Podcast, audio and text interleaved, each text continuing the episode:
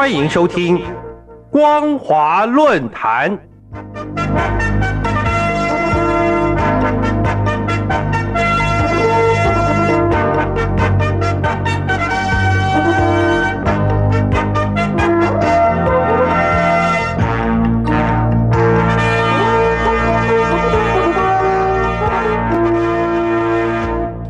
各位听众朋友好，欢迎收听光华论坛，我是罗杰。今天的论坛主题是早日挥别烟枪大国的讥讽。世界卫生组织将战争、饥荒、瘟疫、污染以及吸烟视为人类的五大威胁，其中吸烟的年龄层逐年下降的趋势越来越明显，令人感到担忧。而中国大陆不仅抽烟的民众是世界最多，也是全球香烟生产量最大的国家，是世界健康的隐患，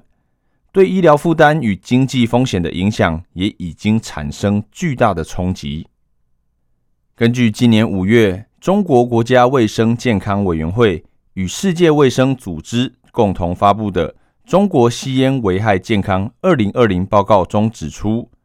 中国大陆吸烟的人数已经超过三点五亿人次，十五岁及以上的人群吸烟率高达百分之二十六点六，遭受到二手烟危害的人数也有七点四亿人，每年则有两百万人死于烟害的相关性疾病，而十多万非吸烟人口死于二手烟之下，烟草所导致的疾病给个人和家庭造成了严重的负担。唯有远离烟草，降低吸烟人数，中国大陆人民的健康才不会被烟草这个第一杀手所威胁。为了响应世界卫生日的主题，种植粮食而非烟草，强调燃烧的香烟消耗的是生命，希望能达到无烟是为成长护航的目标，在宣传上确实花了不少心力。但是对于中共当局在二零二一年信誓旦旦的夸下好语，要在二零二二年克服万难，实现全面控烟的攻坚任务，似乎还是进步缓慢，成效不彰。中国控制吸烟协会忧心忡忡的表示，现在中国大陆吸烟人口以每年增加三百万的惊人速度在提升，尤其是吸烟人群低龄化更是日益突出。使得控烟情势极为严峻，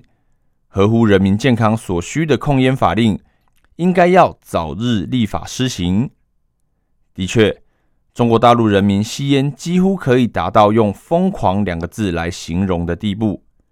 根据世界卫生组织的调查统计，中国大陆是全世界烟草生产与消费的第一大国。大家也都知道，吸烟对人体的健康有危害。但是中国大陆民众还是认为吸烟是放松心情，也是社交礼仪的一种诚意表现。这也正是抽烟人口为什么居高不下的原因了。由于中国大陆许多烟民往往不到户外指定的场地抽烟，随性随意的在公交车、餐厅、酒店大堂、电梯内等公共场合就大辣辣的抽起烟来，完全不顾他人的感受。抽完烟后，也随地乱丢烟蒂，破坏环境。这种没有公德心的行为，更衍生出有损国家文明形象与国民素质的坏习惯问题。为了有效改善烟害，中国大陆一些有志之士借鉴台湾董事基金会推行的“远离烟毒危害，建立社会无烟环境”的卓越成就贡献。在一九九零年二月，效法成立中国控制吸烟协会，并在中国大陆各地成立分支协会，办理各种活动，宣导戒烟。也邀请中国国家主席夫人彭丽媛担任形象大使，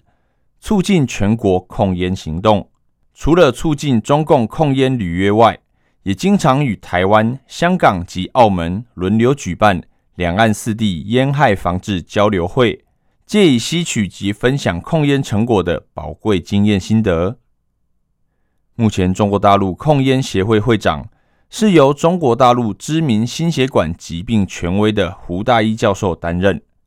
现在协会也正持续努力减少中国大陆的吸烟人群，积极将吸烟有害健康的图形以醒目的方式标示在烟的包装盒上，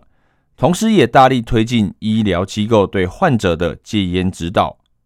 为此，胡教授坦言，以往的戒烟门诊成效都不大，将戒烟处方打包进入预防康复五大处方的综合服务模式是一种新探索。我们应当发扬特别能吃苦、特别能忍耐、特别能奉献、特别能团结及特别能战斗的五大特别精神，推动我国的控烟工作。要以不断前进，做出实效来保护人民健康。承担起我们的社会责任。事实上，早在二零零九年起，中共卫生部就已经实施室内全面禁烟的行动，并要求公务人员率先示范，也是作为考核评比的做法表现。中共当局在二零一三年印发《关于领导干部带头在公共场所禁烟有关事项的通知》。二零一九年发布国务院关于实施健康中国行动的意见，明确提出把各级党政机关建设变成无烟机关的目标，要求需在二零二二年底基本实现。但很可惜，这个目标并未成功，还需要再努力。诚如中国大陆网民所言，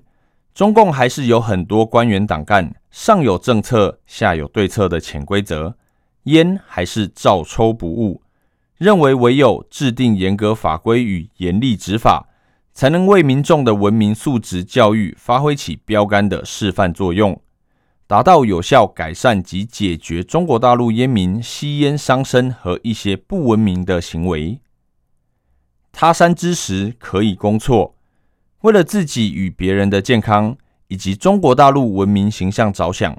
期望中共各级官员党干。都能够明白，烟害防治已经是世界潮流趋势。法令固然是不得已的棒喝工具，但是只要能明白健康就是财富，点燃一根烟威胁马上天的真理，就绝对不会拿自己与别人的健康来开玩笑。效法台湾控烟的文明作为，加强人民文明素质教育与严格执法，使官员都能以身作则。民众也能深刻体悟吸烟的危害，相信中国大陆烟民将会逐年锐减，而且也能洗刷中国大陆烟枪大国的讥讽，让世人有形象一新的赞佩。今天的论坛主题是早日挥别烟枪大国的讥讽。我是罗杰，谢谢您的收听。